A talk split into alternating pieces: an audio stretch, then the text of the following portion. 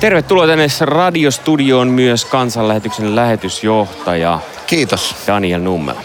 Tervetuloa. Sitten meillä on tämmöinen juttu tässä aina. Joo. Kyllä. Kun haastattelu, niin kysytään ensimmäinen kysymys. Ja se tulee täältä. Mikä on pahin paikka, johon voisit joutua jumiin? Oi että. Mm, kuuma auto moottoritiellä 40 astetta ulkona, ei mitään juomista. Tuli mieleen siitä, että joskus oli tämmöinen pelko, kun oltiin aikana Japanissa. Aivan. Ja perheen kanssa. Ja perheen kanssa, mutta sitten me varattiin sit jatkossa, kun ymmärrettiin tämän pelon realistisuus, niin juomapulloja oli autossa sitten. Tämmöisiä pitkään säilyviä. Niin se aika lämpimäksi nousee varmaan auton lämpötila. Joo, ja jos ajattelee, että sit olisi vaara, että ei voi enää pitää kuuleria päällä, kun bensa loppuu tai muuta, niin sit siihen voisi periaatteessa jopa menehtyä Joo. pahimmillaan. No harvoin Japanissa on niin isoja ruuhkoja, ruuhkia, kun se liikenne on aika tehokas, vaikka onkin runsasta. Kyllä, sulla on kokemusta sieltä, koska oot siellä ollut lähetystyöstä, mutta sulla on kokemusta mu- nyt muutamalta vuodelta myös polttopistepuheesta. Jos sä kertoisit jollekin, joka ei tiedä mikä on polttopistepuhe, niin mikä se on? Polttopistepuhe on ajankohtaiskatsaus kansanlähetykseen, sen työhön, elämään. Ja monesti, niin kuin myös tänään, niin myös tähän suomalaiseen kirkolliseen tilanteeseen. Sitten mä muistelisin, että aikaisempina vuosina tässä samassa kohtaa ennen tätä polttopistepuhetta on sulta kysytty, että miltä nyt tuntuu, kun toi tulee kohta, niin kysytään nyt uudestaan. No, tuntuu ihan, ihan hyvältä. Ihan rauhallinen mieli. Mä ajattelin, että semmoinen sopiva jännitys siitä, että jotain niin kuin virallista ja, ja, ja tärkeää on, on tapahtumassa. Että ihan positiivisin mieli. Joudutko kovasti kaivelemaan, että mitä sä puhut siinä polttopistepuheessa vai onko ne sellaisia asioita, mitkä nousee aika selvästi, että nämä on nyt ne meidän ajankohtaiset ja nämä on ne, mitkä, mistä pitää puhua? No mä ehkä eniten on, on miettinyt vaikka nyt tänä vuonna sitä, että, että miten tavallaan, että mistä mun pitäisi puhua, siis ajatellen sitä, että, että, että toisaalta haluaisin puhua, että mä puhuisin niin kuin rautasta evankeliumia ja rohkaisua ihmisille. Ja sitten toisaalta on se, että näen niin kuin välttämättömäksi myös puhua tästä hengellisestä tilanteesta ja hädästä, joka Suomessa on ja jotenkin siihen lausua niitä niin kuin ajatuksia ja, ja kansanlähetyksen niin kuin tulokulmia.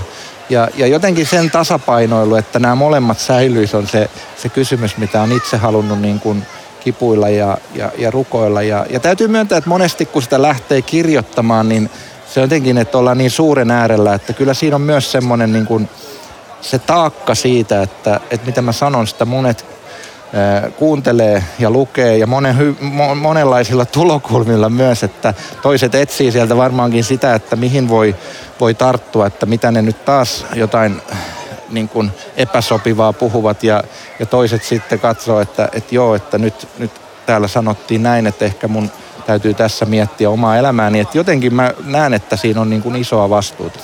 Niin kuinka tarkasti sä oot miettinyt sitä, että kun sä meet niitä lause, omia lauseita läpi, että nyt tämän kohdan joku voi ymmärtää väärin?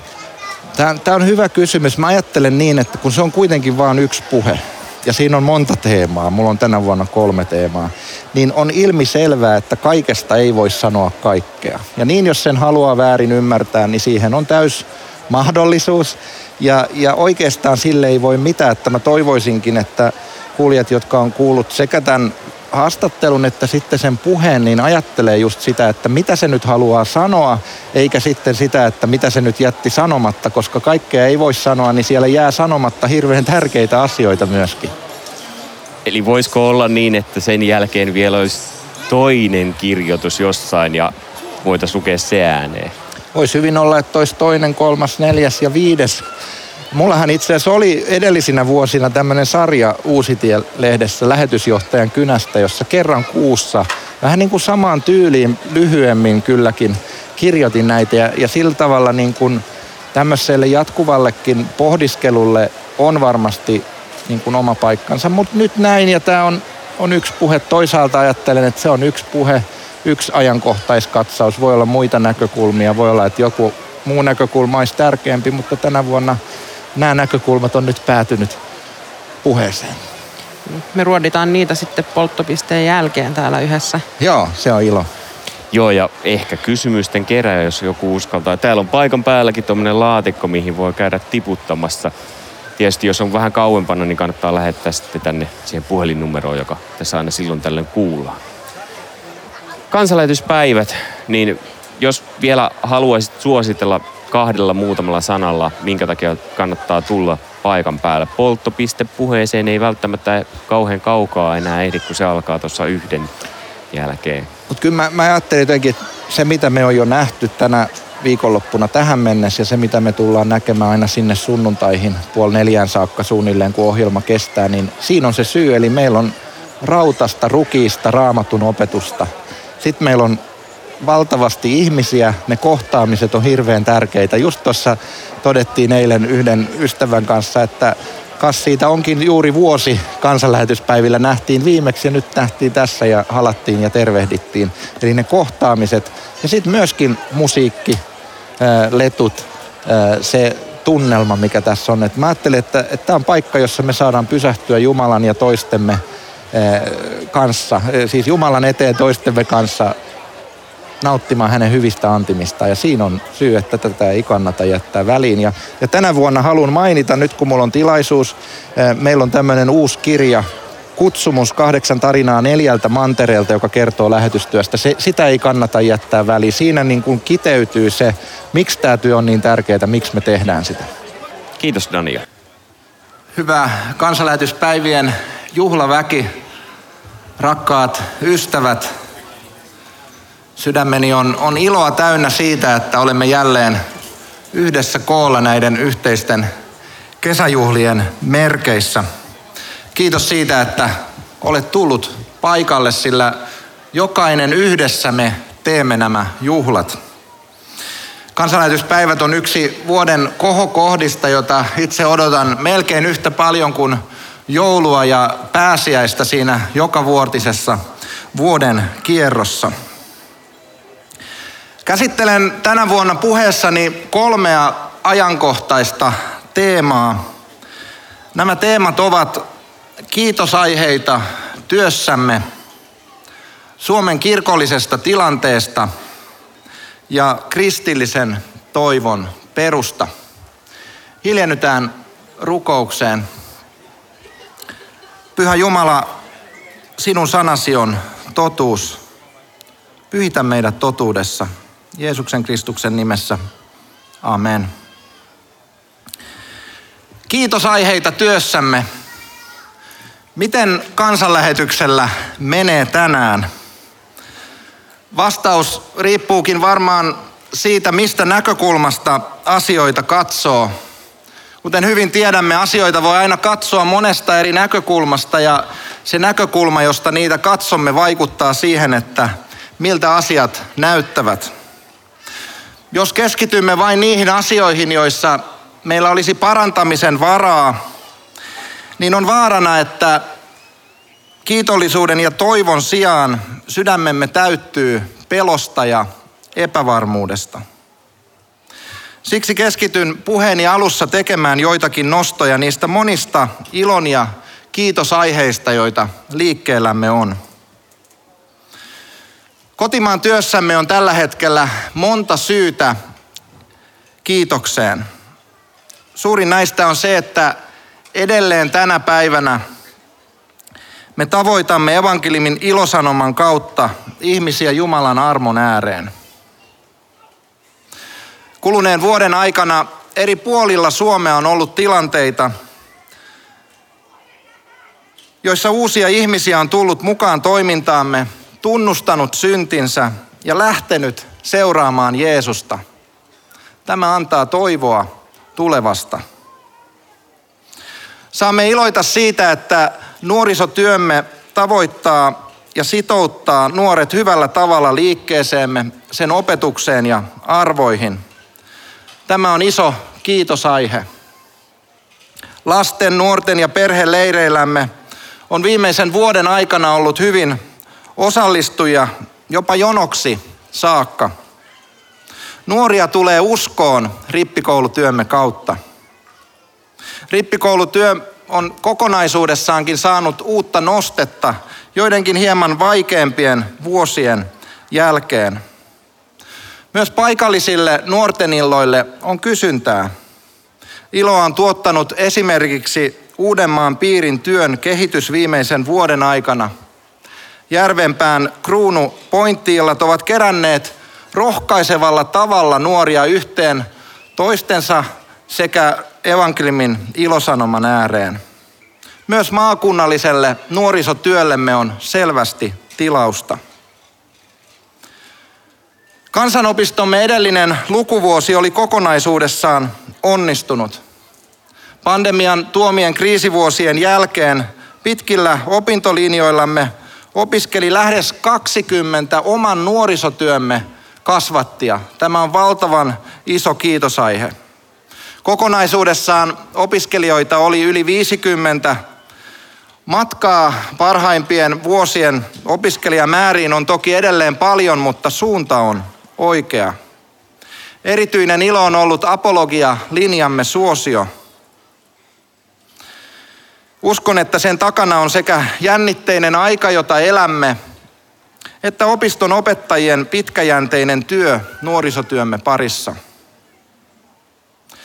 Olen iloinut siitä, että kuluneen vuoden aikana työntekijöidemme joukkoon on liittynyt monia uusia lahjakkuuksia. Uskon siihen, että yksi tärkeä rakennuspalikka liikkeemme tulevaisuuden suhteen on se, että saamme jatkossakin rekrytoitua oikeat henkilöt oikeille paikoille erilaisten tehtävien tullessa täytettäviksi. Viimeisen vuoden aikana olen saanut etuoikeuden vierailla monilla ulkomaan työalueillamme. Yhteistä näille vierailuille on ollut se, että minne olen mennytkin, on lähetystyöntekijöidemme ammattitaitoa ja työhön sitoutumista kiitelty. On innostavaa olla tällaisen työntekijäjoukon paimenena. Uskon vahvasti siihen, että yhdessä toisiamme tukien saamme aikaan paljon enemmän kuin kukaan meistä voi saada aikaan itsekseen. Iloa, mutta hämmennystä tuottaa se asia, joka on näillä päivillä jo ollut esillä, että lähetystyöhön lähtiöitä olisi tällä hetkellä enemmän kuin pystymme lähettämään. Olemme viimeisen vuoden aikana joutuneet toteamaan usealle varteenotettavalle lähettikandidaattiperheelle, että taloudellinen tilanteenne on sellainen, että emme pysty ottamaan uusia työntekijöitä enempää kuin mihin olemme jo nyt sitoutuneet. Kansanlähetyksen liittohallitus päätti alkuvuodesta, että aloitamme tämän vuoden aikana työn Pohjois-Afrikassa ja Espanjassa. Tämä on merkittävä uusi avaus muslimien parissa tekemässämme lähetystyössä. Se osoittaa myös sen, että etsimme jatkuvasti sitä, missä voimme parhaiten käyttää resurssimme ja kertoo siitä, että meillä on rohkeutta keskittää voimavarojamme myös uusiin kohteisiin alati muuttuvassa maailmassa. Samalla pyrimme luonnollisesti uskollisuuteen jo olemassa olevissa kumppanuuksissamme. Joskus tämä voi kuitenkin tarkoittaa myös sitä, kuten nyt tehty päätös, että vähennämme jotakin pitkäaikaista työtämme. Olemme nimittäin päättäneet, että toistaiseksi emme lähetä työntekijöitä Papua uuteen Gineaan. Iloitsen siitä, että saamme Santeri Marjokorven Uusitie-lehden päätoimittajaksi. Uskon vakaasti, että lehti pysyy myös tulevaisuudessa sillä vahvalla raamatullisella perustalla, millä se on tähänkin asti ollut, kuitenkin ilmettään ja antiaan ajan vaatimalla tavalla uudistaen ja kirkastaen. Santerin johdolla tavoitteenamme on tehdä Uusitie-lehdestä suomalaisten herätyskristittyjen päääänen kantaja. Kunnianhimoinen, mutta aivan mahdollinen tavoite. Ehkä julkaisemme jonakin päivänä Uusitie-lehteä yhdessä muiden järjestöjen kanssa. Kansanlähetyksen visio on raamattu rakkaaksi, evankeliumi kaikille. Visiomme haastaa meitä jatkuvasti elämään yhteydessä Jumalan sanaan. Tämä on tärkeää, sillä vain Jumalan sanassa pysymällä pysymme Jumalan yhteydessä. Jeesus on itse sanonut, jos te pysytte minussa ja minun sanani pysyvät teissä, voitte pyytää mitä ikinä haluatte ja te saatte sen. Siinä minun isäni kirkkaus tulee julki, että te tuotatte runsaasti hedelmää ja niin osoitatte olevanne opetuslapsiani. Niin kuin isä on rakastanut minua, niin olen minä rakastanut teitä. Pysykää minun rakkaudessani.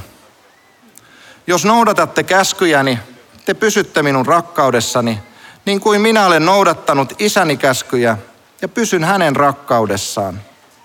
Olen puhunut teille tämän, jotta teillä olisi minun iloni sydämessänne ja teidän ilonne tulisi täydelliseksi.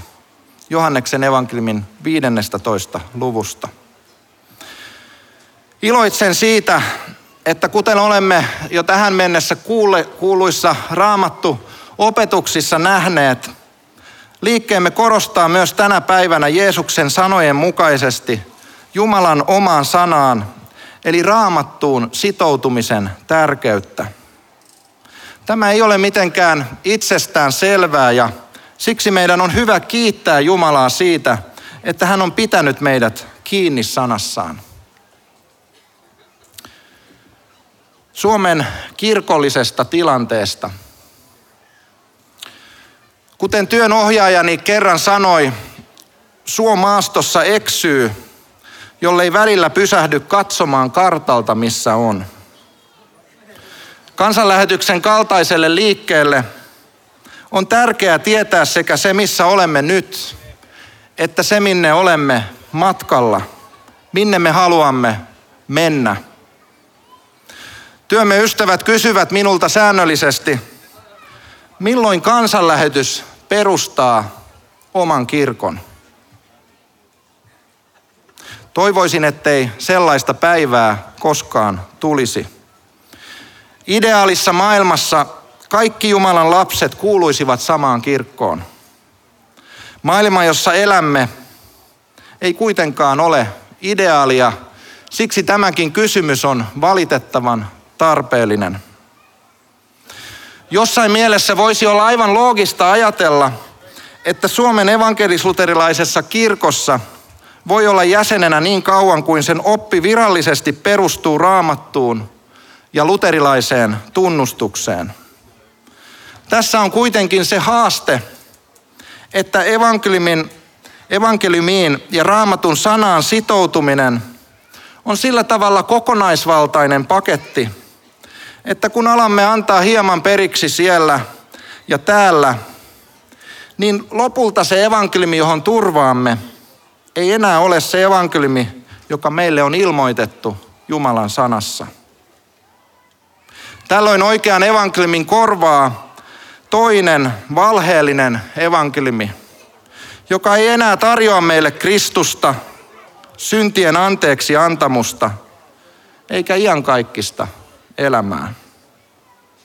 Tosiasiallista elettyä elämää ja uskoa ei voi liiaksi erottaa tunnustuksesta ilman, että se johtaa merkittäviin ongelmiin ja lopulta pelastavan uskon menettämiseen.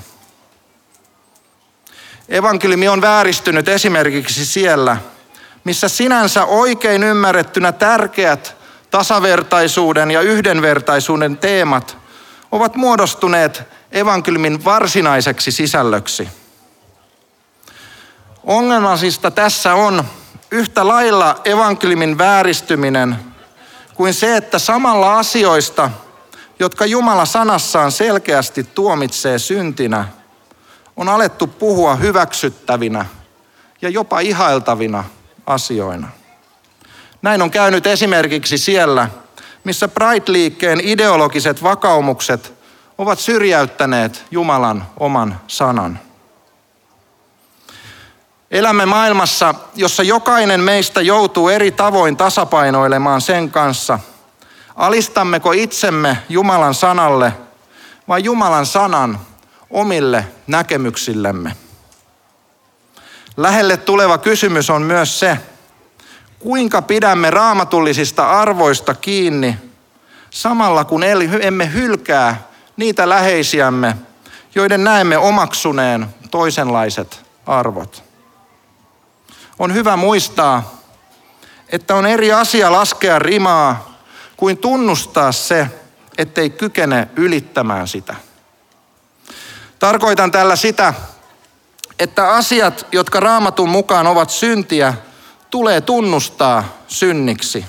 Vaikka omassa kilvoittelussamme epäonnistuisimme jatkuvasti niiden edessä. Se, että emme kykene noudattamaan Jumalan tahtoa, ei muuta Jumalan tahtoa toiseksi. Se ei myöskään poista vaatimusta noudattaa Jumalan tahtoa.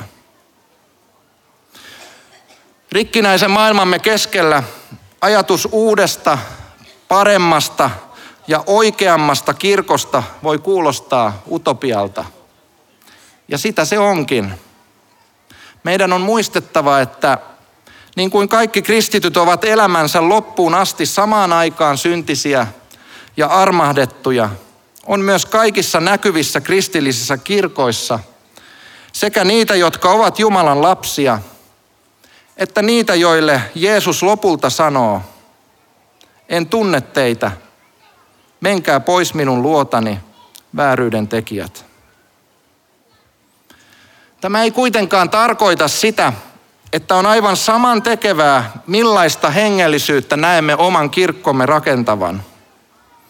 Raamatussa puhutaan monessa kohden siitä, että tietynlaisesta yhteydestä on vetäydyttävä pois. Jeesus itse varoittaa Matteuksen evankeliumissa vääristä profeetoista. Erityisen tiukasti meille opetetaan heistä, joita kutsutaan veljiksi, mutta jotka ovat hylänneet Jumalan sanan. Paavali kirjoittaa ensimmäisen korintolaiskirjeen viidennessä luvussa. Sanoin kirjeessäni teille, että teidän ei pidä olla tekemisissä siveettömästi elävien kanssa. En tarkoittanut tämän maailman siveettömiä, enkä ahneita, riistäjiä tai epäjumalan palvelijoita, sillä silloinhan teidän pitäisi lähteä kokonaan pois maailmasta – nyt täsmennän vielä. Jos jotakuta sanotaan veljeksi, mutta hän on siveetön tai ahne, epäjumalan palvelija, pilkkaaja, juomari tai riistäjä, älkää olko tekemisissä hänen kanssaan. Älkää edes aterioiko tällaisen kanssa. En ole suositellut enkä edelleenkään suosittele kenellekään Suomen evankelis-luterilaisesta kirkosta eroamista. Ajattelen, vaikken enää yhtä varmasti kuin aiemmin, että paras tapa vaikuttaa Jumalan valtakunnan parhaaksi Suomessa on edelleen toimia Suomen evankelis-luterilaisen kirkon puitteissa – Ymmärrän kuitenkin, että kaikki meistä eivät enää ajattele näin. Meidän tulee liikkeenä miettiä, miten voisimme paremmin tunnustaa ja ottaa huomioon tämän todellisuuden, jonka keskellä me elämme. Kansan lähetys on jo vuosia tarjonnut seurakuntayhteyden ystävilleen. Aiemmin tämä on toteutunut tavallisimmin paikallisseurakunnan jumalanpalveluselämän yhteydessä. Nykyään yhä useammin herätysliikkeemme omissa tai herätysliikkeiden yhteisissä jumalanpalvelusyhteisöissä. Yksi asia, johon aikamme meitä haastaa, on kokonaisvaltaisemman seurakuntayhteyden tarjoaminen. Tämä tarkoittaa sitä, että hengellisen kodin rakentamiseksi on välttämätöntä, että evankelioimistyön ohella rakennamme tänä päivänä yhä useammalle paikkakunnalle Jumalan palvelusyhteisöjä. Näihin yhteisöihin haluamme kutsua kaikkia, jotka tarvitsevat Jeesusta syntiensä sovittajaksi. Kutsu koskee myös ja erityisesti heitä, jotka ovat etääntyneet Jumalasta tai eivät koskaan ole kuulleet hänestä. Samalla on hyvä tunnustaa, että kansanlähetykselle on hyvin haastavaa tarjota yksin kovin kattavaa Jumalan palvelusyhteisöjen verkostoa. Siksi haluamme rakentaa niitä myös yhdessä muiden kanssa. Viime vuosina olemme keskustelleet erityisesti Raamattuopiston ja Suomen luterilaisen evankeliumiyhdistyksen kanssa yhteistyön tiivistämisestä kotimaassa. Näin olemme myös pienin askelin tehneet. Iloitsen siitä, että näiden kolmen liikkeen välillä ymmärretään sekä operatiivisen johdon että hallitusten tasolla läheisemmän yhteistyön välttämättömyys. Meille nuoremmille tällaisen yhteyden rakentaminen on ollut helppoa ja luontevaa. Emme kanha, kanna vanhojen jyrkkien rajalinjojen taakkaa ja tunnistamme liikkeidemme olevan nykyään myös teologisesti hyvin lähellä toisiaan. Samaan aikaan ymmärrän sen, että joillakin teistä vanhempien sukupolvien edustajista on edelleen vanhoja haavoja ja epäluuloa. Nyt on tullut aika antaa vanhat riidat anteeksi. Nyt on tullut aika nähdä se, mitkä valtavat voimavarat meillä on siinä, kun me toimimme yhdessä toisten kanssa, joilla on sama näky, sama luottamus raamattuun. Me tarvitsemme toistemme keskinäistä tukea.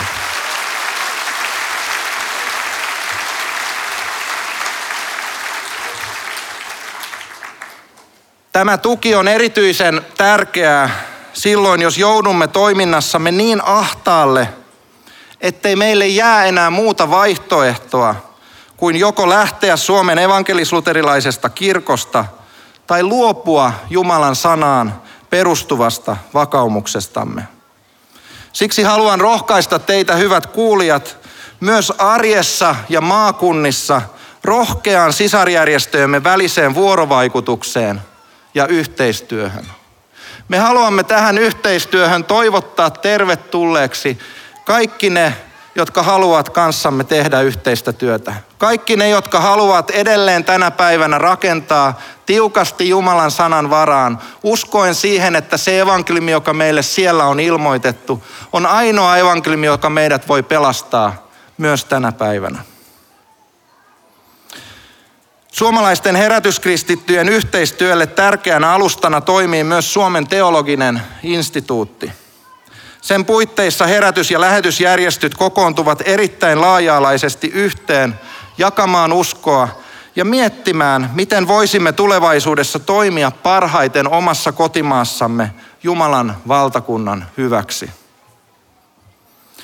Kansanlähetyksen ystäviin kuuluu nykyään sekä kirkkomme jäseniä että niitä, jotka eivät kuulu mihinkään kristilliseen kirkkoon.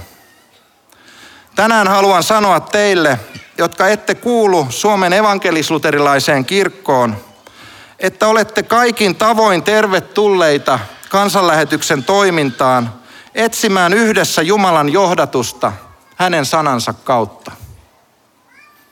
Rohkaisen teitä, jotka olette eronneet Suomen evankelisluterilaisesta kirkosta, liittymään kansanlähetyksen paikallisen piiriyhdistyksen jäseneksi.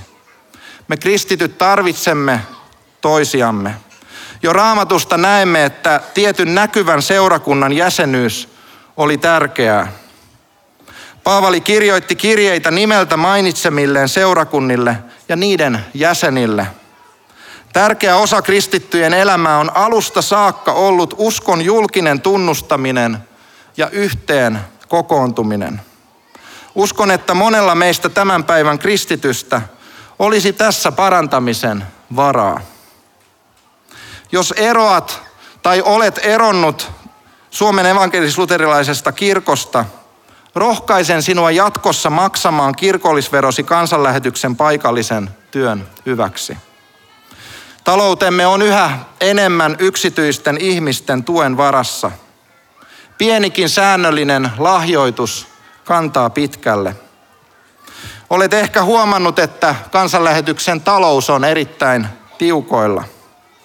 Jotkut seurakunnat ovat päättäneet lopettaa lähetystyömme tukemisen, koska pitäydymme Jumalan sanan opetuksessa, jonka mukaan samaa sukupuolta olevien avioliitto on Jumalan tahdon vastaisena asiana syntiä. Joku on tehnyt niin siksi, että emme ota palvelukseemme naispuoleisia pastoreita. Haluan korostaa sitä, että kumpikaan näistä asioista ei ole kansanlähetykselle tasa-arvo tai yhdenvertaisuuskysymys, vaan ennen kaikkea raamattu kysymys. Juuri raamatun tulkintaan ja Jumalan sanan opetukselle alistumiseen liittyen ne ovat meille merkittäviä kysymyksiä. Ajoittain esitetään, että luterilaisen tunnustuksen mukaan todelliseen kristilliseen ykseyteen riittäisi suppein mahdollinen yhteinen vakaumus siitä, että Jeesus on sovittanut syntimme. Ajatuksen taustalla lienee mahdollisimman laajojen yhteyksien mahdollistaminen. Ajattelen, että intentio on hyvä ja oikea, mutta näkemys on yhtä lailla vastoin luterilaista tunnustusta kuin Jumalan sanaa. Luterilaisen tunnustuksen mukaan evankeliumin oppi, joka on edellytyksenä kirkon todelliselle ykseydelle, tarkoittaa koko sitä Kristuksen oppia, jota hän ja hänen apostolinsa julistivat. Näin opettaa yksimielisyyden ohjeen viides kohta. Samoin Paavali sanoo apostolien teoissa koko opetuksensa sisältöä evankelimiksi. Apostolien tekojen 20. luvussa sen loppupuolella. Lisäksi Paavali kirjoittaa ensimmäisessä Timoteuskirjeessä. Me tiedämme, että laki on hyvä, jos sitä käytetään lain tarkoituksen mukaisesti. Eihän lakia ole säädetty kunnon ihmisten, vaan lain ja järjestyksen rikkojien, jumalattomien ja syntisten, rienaajien ja pyhänhäpäisijöiden, isän ja äidin murhaajien, tappajien, siveettömien, miesten kanssa makaavien miesten, ihmisten sieppaajien, valehtelijoiden, valapattojen ja ylipäätänsä kaikkien sellaisten kanssa takia, jotka toimivat vastoin tervettä oppia. Näin sanoo iäti ylistettävän Jumalan kirkkautta julistava evankeliumi, joka on minulle uskottu. Ensimmäinen Timoteuskirje, ensimmäinen luku jakeesta kahdeksan jakeeseen yksitoista. Evankeliumin ytimen voi kyllä tiivistää ja kiteyttää siihen, että Jeesus on sovittanut syntimme. Mutta Paavali sanoo tässä raamatun kohdassa, että evankeliumi on laajempi kokonaisuus, johon meidän tulee pitäytyä. Evankeliumi ei Paavalin mukaan kumoa lakia, vaan täyttää sen. Siksi meidän on Paavalin tavoin rohkeasti yritettävä pitää kiinni kaikesta siitä, mitä Jumalan sana meille opettaa. Kristillisen toivon perusta. Luin jokin aika sitten pedagogian ammattilaisen Kari Uusikylän kohtaamisesta torin laidalla. Eräs hänen vuosikymmenten takainen opiskelijansa oli kertonut hänelle satunnaisessa kohtaamisessa, että sairauksistaan huolimatta hän ei pelkää kuolemaa. Syynä tähän oli kokemus vaimon kuolivuoteen äärellä. Miehen vaimo oli sairastanut syöpää. Sitten eräänä päivänä oli tullut se puhelu, että nyt on syytä kiirusti tulla paikalle. Ja kun hän saapui sairaalaan, miehelle kerrottiin, että vaimo oli menehtynyt 20 minuuttia aikaisemmin. Mies sai vielä jättää jäähyväiset rakkaalleen. Kun hän sitten oli lähdössä pois, hän kuuli ovella vaimonsa äänen kutsuvan itseään. Mies kääntyi, jolloin hän näki, että vaimo istui vuoteella ja sanoi, älä lähde vielä. Kävin toisella puolella, siellä oli ihanan valoisaa. Odotan sinua, pidä huolta lapsista. Sitten vaimo nosti kätensä kohti kattoa, sanoi Jeesus, ja kuoli. Tämä 30 vuotta aiemmin sattunut tapahtuma antoi tuolle miehelle edelleen toivoa tulevasta. Ja kuten kristillinen toivo aina tekee, niin myös tässä se osoittaa ja kiinnittyy Jeesukseen ja hänen ristiinsä. Kristillinen toivo on upea asia siitä, että se ei ole vain harras toive siitä, että kenties huomenna kaikki on hieman paremmin. Kristillinen toivo on varma tieto siitä, että Jeesus on jo voittanut pahan vallan. Se on tarjolla kaikille, sillä se annetaan lahjaksi jokaiselle, joka on valmis ottamaan sen vastaan. Kristillinen toivo kohdistuu taivaaseen, mutta se voi antaa ja antaa meille rohkeutta jo tässä ajassa. Paavali kirjoittaa ensimmäisessä korintolaiskirjeessä, jos olemme panneet toivomme Kristukseen vain tämän elämän ajaksi, olemme säälittävimpiä kaikista ihmisistä. Mutta nyt Kristus on herätetty kuolleista, esikoisena niiden joukosta, jotka ovat kuolleet. Kun kerran kuolema sai alkunsa ihmisestä, samoin kuolleiden ylösnousemus on alkanut ihmisestä. Sillä niin kuin kaikki ihmiset Aadamista osallisina kuolevat, niin myös kaikki Kristuksesta osallisina tehdään eläviksi. Jokainen vuorollaan, esikoisena Kristus ja sen jälkeen Kristukset omat, kun hän tulee. Olkaa siis vahvoja ja järkähtämättömiä, rakkaat veljeni, ja tehkää aina innokkaasti Herran työtä. Tietäkää, ettei Herra anna teidän työnne mennä hukkaan. Me emme tunne huomista, me emme tiedä sitä, että mikä on Suomen evankelis-luterilaisen tie, kirkon tie tai mikä on kansanlähetyksen tie. Mutta me tiedämme, että Jumalan tahto meitä kohtaan on hyvä. Siksi saamme Jaakobin tavoin uskoa elämämme Jumalan käsiin. Jaakob kirjoittaa neljän, kirjeensä neljännessä luvussa. Kuulkaa nyt te, jotka sanotte, tänään tai huomenna me lähdemme siihen ja siihen kaupunkiin. Viivymme siellä vuoden, teemme kauppoja ja keräämme hyvät voitot. Ettehän te tiedä, mitä huomispäivä tuo teidän elämäänne. Savua te olette, joka hetken näkyy ja sitten haihtuu. Näin teidän tulisi sanoa. Jos Herra tahtoo, niin me elämme ja teemme sitä ja sitä. Asia on juuri niin kuin sananlaskut sanovat. Ihminen suunnittelee tiensä, mutta Herra ohjaa hänen askeleensa. Jumala kutsuu meitä ensisijassa tulemaan hänen yhteyteensä. Kristillinen elämä syntyy siitä, että Jumala lähestyy ihmistä sanansa kautta ja näin ihminen voi tulla Jumalan eteen. Tämä on ensisijainen kutsumuksemme, elää yhteydessä Jumalaan, tulla hänen lapsekseen.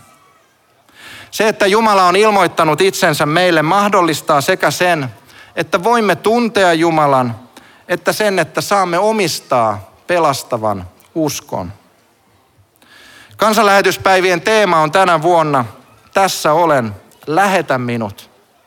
Myös tänä päivänä Jumala kutsuu meitä yhteyteensä varustaakseen meidät työhönsä ja lähettääkseen meidät eteenpäin viemään ilosanomaa syntien sovituksesta yhä uusille ihmisille. Tähän tehtävään saamme tarttua rohkeasti Jumalaan turvaten, sillä kun turvaamme häneen, hän siunaa kulkumme. Ole vain rohkea ja ole luja. Noudata tarkoin sitä lakia, jonka palvelijani Mooses sinulle antoi – Älä poikkea siitä oikealle, äläkä vasemmalle. Silloin menestyt kaikessa, mihin ryhdyt. Pidä tämän lainkirjan sanat aina huulillasi. Tutki lakia päivin ja öin, niin pystyt tarkoin noudattamaan kaikkea sitä, mitä siihen on kirjoitettu. Silloin sinä menestyt ja onnistut kaikissa toimissasi. Muista, että olen sanonut sinulle, ole rohkea ja luja. Älä pelkää, äläkä lannistu, Herra sinun Jumalasi on sinun kanssasi kaikilla teilläsi. Rukoilemme. Pyhä Jumala, me seisomme aralla mielellä sinun edessäsi ja kyselemme tietä tässä monimutkaisessa, syntisessä maailmassa. Me pyydämme, että osoitat meille tiesi, kiinnität meidät sanasi ja ohjaat kulkuamme tahtosi mukaan. Me pyydämme, että yhä tänä päivänä käyttäisit meitä siihen, että evankeliumin ilosanoma saa tavoittaa niitä ihmisiä, jotka eivät ole kuulleet vielä sinun rakkaudestasi heitä kohtaan.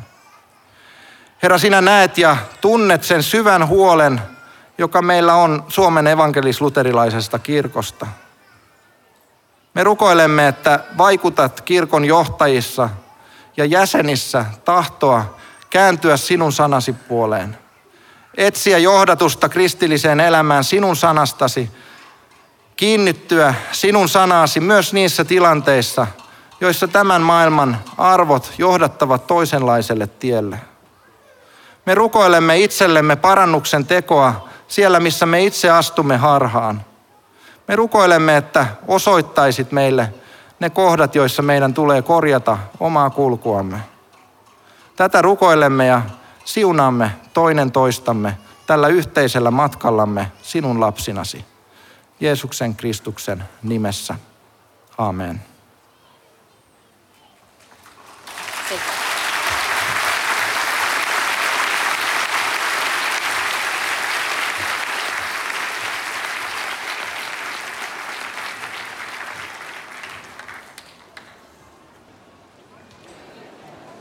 Tervetuloa radiostudion puolelle ja Housebändi siellä lopetteli ja niin myös lopetteli puheen pitämistä Daniel Nummele ja saapui tänne radiostudion puolelle. Siis tervetuloa taas. Kiitos. Moi Daniel. Moi. Me oltiin Japanissa vähän aikaa yhtä aikaa ja te tulitte jo kotimaan jaksolle siinä vaiheessa, kun mä jäin sinne vielä työkaudelle ja sit saatiin sinne uutinen, että sut on valittu lähetysjohtajaksi. Joo. Mun täytyy myöntää, että mä olin vähän pettynyt, Ai ja. kun mä kuulin tämän. En sen takia, että etteikö me oltaisi saatu hyvä lähetysjohtaja, vaan sen takia, että mä tiesin, että ei saada teitä ihan heti takaisin Japaniin. Mutta mä oon nyt ehkä päässyt vähän sen asian yli ja mä oon kyllä ihan iloinen siitä, että meillä on Nummela Sensei lähetysjohtajana. Kiitos, kiitos.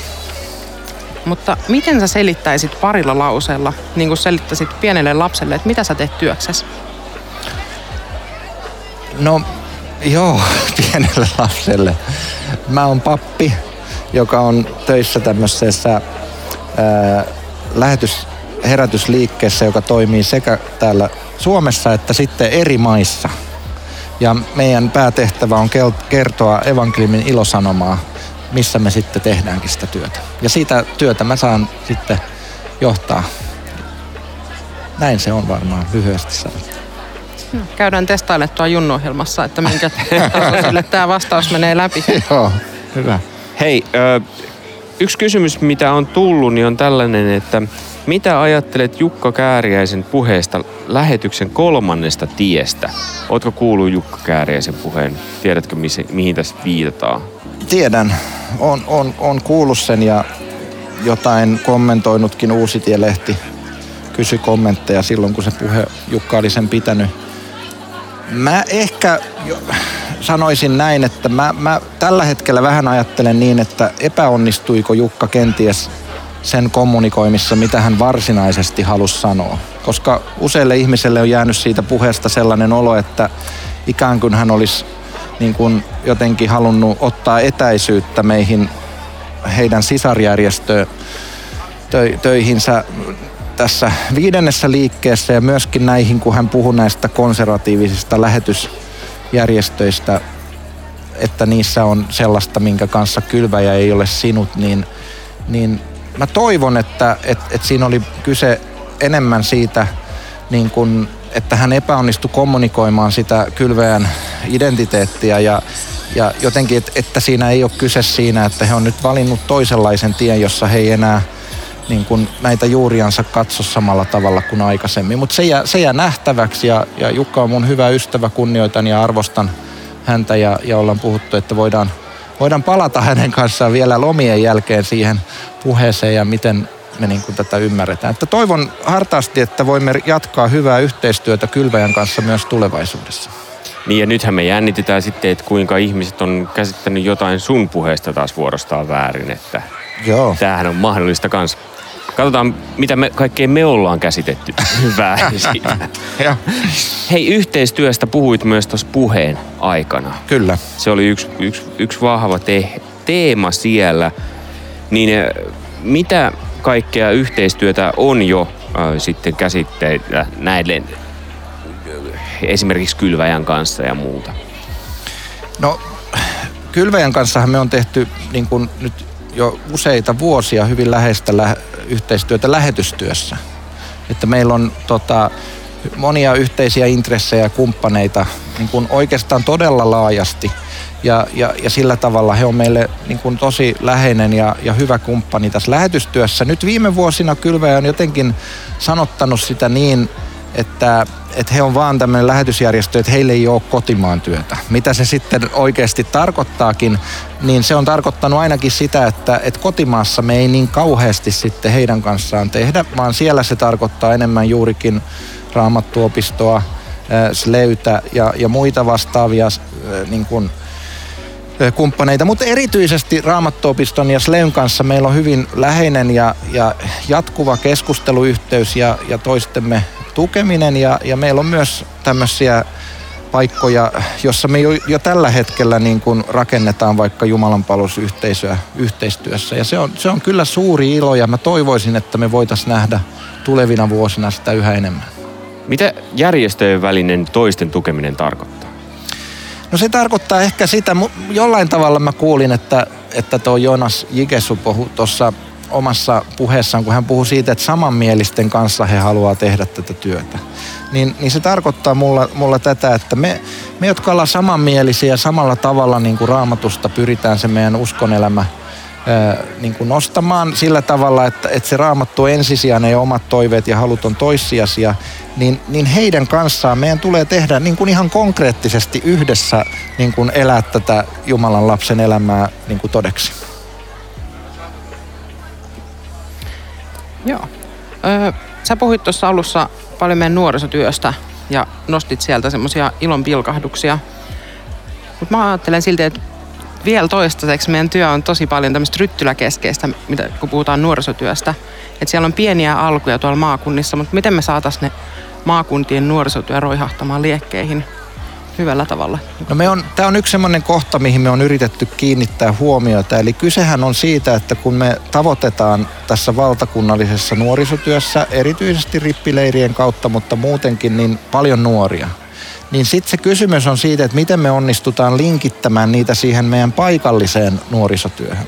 Ja, ja, ja tämä on tietysti yksi asia on se, että se on myös näkykysymys. Onko meillä ymmärrys ja tä, niin kuin käsitys siitä, että se, että miten me tavoitetaan nuoret mukaan työhön on ihan todella tärkeää sen meidän liikkeen niin kuin tulevaisuuden kannalta. Ja nyt me jo nähdään, että meillä on näitä muutamia paikkoja, joissa se työ on sitten yhtäkkiä kasvanut, kun sitä on tarjottu sitä toimintaa. Jatketaan lähetysjohtaja Daniel Nummelan kanssa täällä kansanlähetyspäivien radiostudiossa.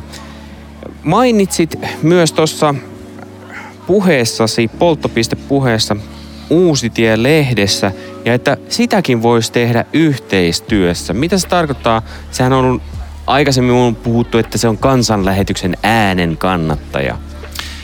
No sehän ei ole mikään kansanlähetyksen tiedotuslehti, mutta se on toki hyvin läheisessä liitoksissa kansanlähetykseen, erityisesti sitä kautta, että kun se on osa, kustannusosakeyhtiö, niin kansanlähetys omistaa suurimman osan niistä osakkeista. Ja jotenkin niin kuin, ainakin olisin avoin pohtimaan sitä, että entä jos se olisikin tämmöinen yhteinen lehti, joka tavallaan, niin kuin, johon me kaikki satsattaisiin sillä tavalla, että, että me pidettäisiin se niin kuin hengissä ja, ja niin kuin, kun se jo nyt on kuitenkin niin, että se kertoo, siellä on juttuja lähetystyöntekijöistä, muista järjestöistä ja, ja kotimaan työstä ja muusta. Että se ei ole sillä tavalla niin kuin millään tavoin nytkään kansanlähetyksen tiedotuslehti. Ja, kun me nähdään, että kristillisiä lehtiä, varsinkin viikkolehtiä ei enää juurikaan ole, niin ehkä kansanlähetys, siis Uusitie-lehti voisi olla se meidän yhteinen lehtemme. Kenties. Tämä oli tämmöinen, mä ajattelin, että mä, mä teen tämmöisen niin kuin, ajatus kokeen, että herättääkö tämä jotain reaktiota myöhemmin. Mm, kenties tuossa puheen aikana sait väliaplodit ja se tuli just siinä kohtaa, kun no sen lauseen jälkeen, kun sä sanoit, että me tarvitsemme keskinäistä tukea ja puhuit siinä just yhteistyön tekemisestä. Niin se tuli tästä järjestöjen yhteistyön tekemisen jälkeen, mutta siihen Joo, voi niin, ulottaa tämän niin, kyllä. Kyllä mä näkisin, että se yhteistyö voisi niinku ulottua muuallekin ja niinku mm. ainakin vaikuttaa siltä, että yhteistyölle olisi myös niinku kuulijat avoimia, niin miksei sitten se voisi ulottua myös sinne kristillisen median puolelle. Kyllä. Yksi mitä suosittelit myös, tässä kun oli kolme osanen tämä, musta on hauskaa, nämä on niin helppo muistaa nyt sitten, ainakin periaatteessa, niin tässä kolmannessa osuudessa taisit suositella liittymistä paikalliseen kansanlähetyspiirin jäseniksi. Niin sä vähän perustelit sitä siinä, että minkä takia se on merkityksellistä, mm. mutta onko no. se kuinka pakollista? No mä jotenkin näen sen, että, että mä en löydä niin kuin raamatusta semmoista kristillisyyttä, missä ei kuuluta mihinkään, semmoista niin kuin yksinäinen susimeininkiä. Vaan mä ajattelin, että kristityt on kutsuttu elämään yhdessä toistensa kanssa ja tässä maailmassa, kun tänä päivänä Suomessakin on, on ihan konkreettisesti vähemmän kristittyjä, miten tahansa sitä katsookin, niin ei puhuta vaan herätyskristityistä, vai kaikista, jotka ovat edes nimeltään kristittyjä, niin heitäkin on vähemmän. Niin, niin siellä se niin kuin jotenkin tulee ja, ja sitä kautta ajattelen. Joo. Sä sanoit, älkää seurustelko heidän kanssaan Matteuksen mukaan, mutta Jeesus, hän seurusteli kaikkien kanssa. No se, se on pikkasen suhteellista. Siinähän oli, oli kohta, jossa puhuttiin heistä, joita sanotaan veljiksi. Eli, eli heistä, jotka niin kun, ja sitten se on eri asia, me ei olla kukaan Jeesus. et, et se, se täytyy ymmärtää. Ja, ja se, että on, on eri asia se, että et sitten kun se kirkko ja seurakunta on jo olemassa ja toimii, niin jos siellä on näitä, joita, joita, jotka niin kuin ovat susia lampaiden vaatteissa, niin kyllä mä, mä ymmärrän sen niin, että, että huolimatta siitä, että Jeesus meni hyvin monenlaisiin tilanteisiin ja antoi ilmeisesti antoi myös Juudakselle ehtoollista, niin, niin silti niin kun Raamatus on selkeästi opetusta siitä, että et, et kaikki yhteys ei ole meille hyväksi, vaan joistain tilanteista pitää vetäytyä pois. Mitä sä luulet? Tuleeko tästä minkälaista keskustelua vielä? Sä sanoit, että heitit ton uuden tien jutun esimerkiksi sinne, että jos se vähän herättäisi jotain, mutta... No sehän ei ole ollenkaan mun varassa eikä meidän.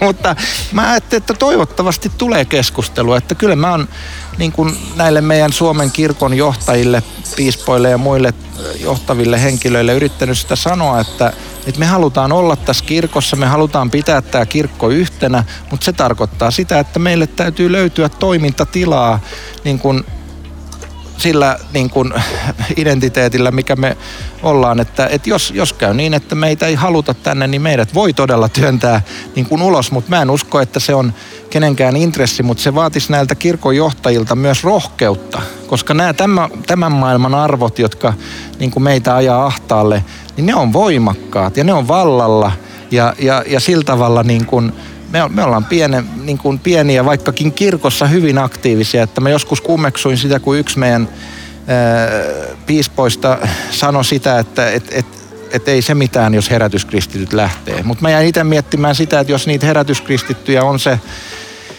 200 000 ja sitten 200 000 ehkä liepeillä olevia ja ne kaikki lähtee pois, niin kuka enää käy niin kuin sunnuntaisin Jumalan palveluksessa? Ei siellä nyt paljon enempää ihmisiä käy. Että, että musta se oli niin kuin semmoista jotain niin kuin ylimielisyyttä tai epärealismia. Että, että kyllä mä toivoisin, että me voidaan yhdessä rakentaa tätä Suomen evankelis-luterilaista kirkkoa Jumalan valtakunnan parhaaksi.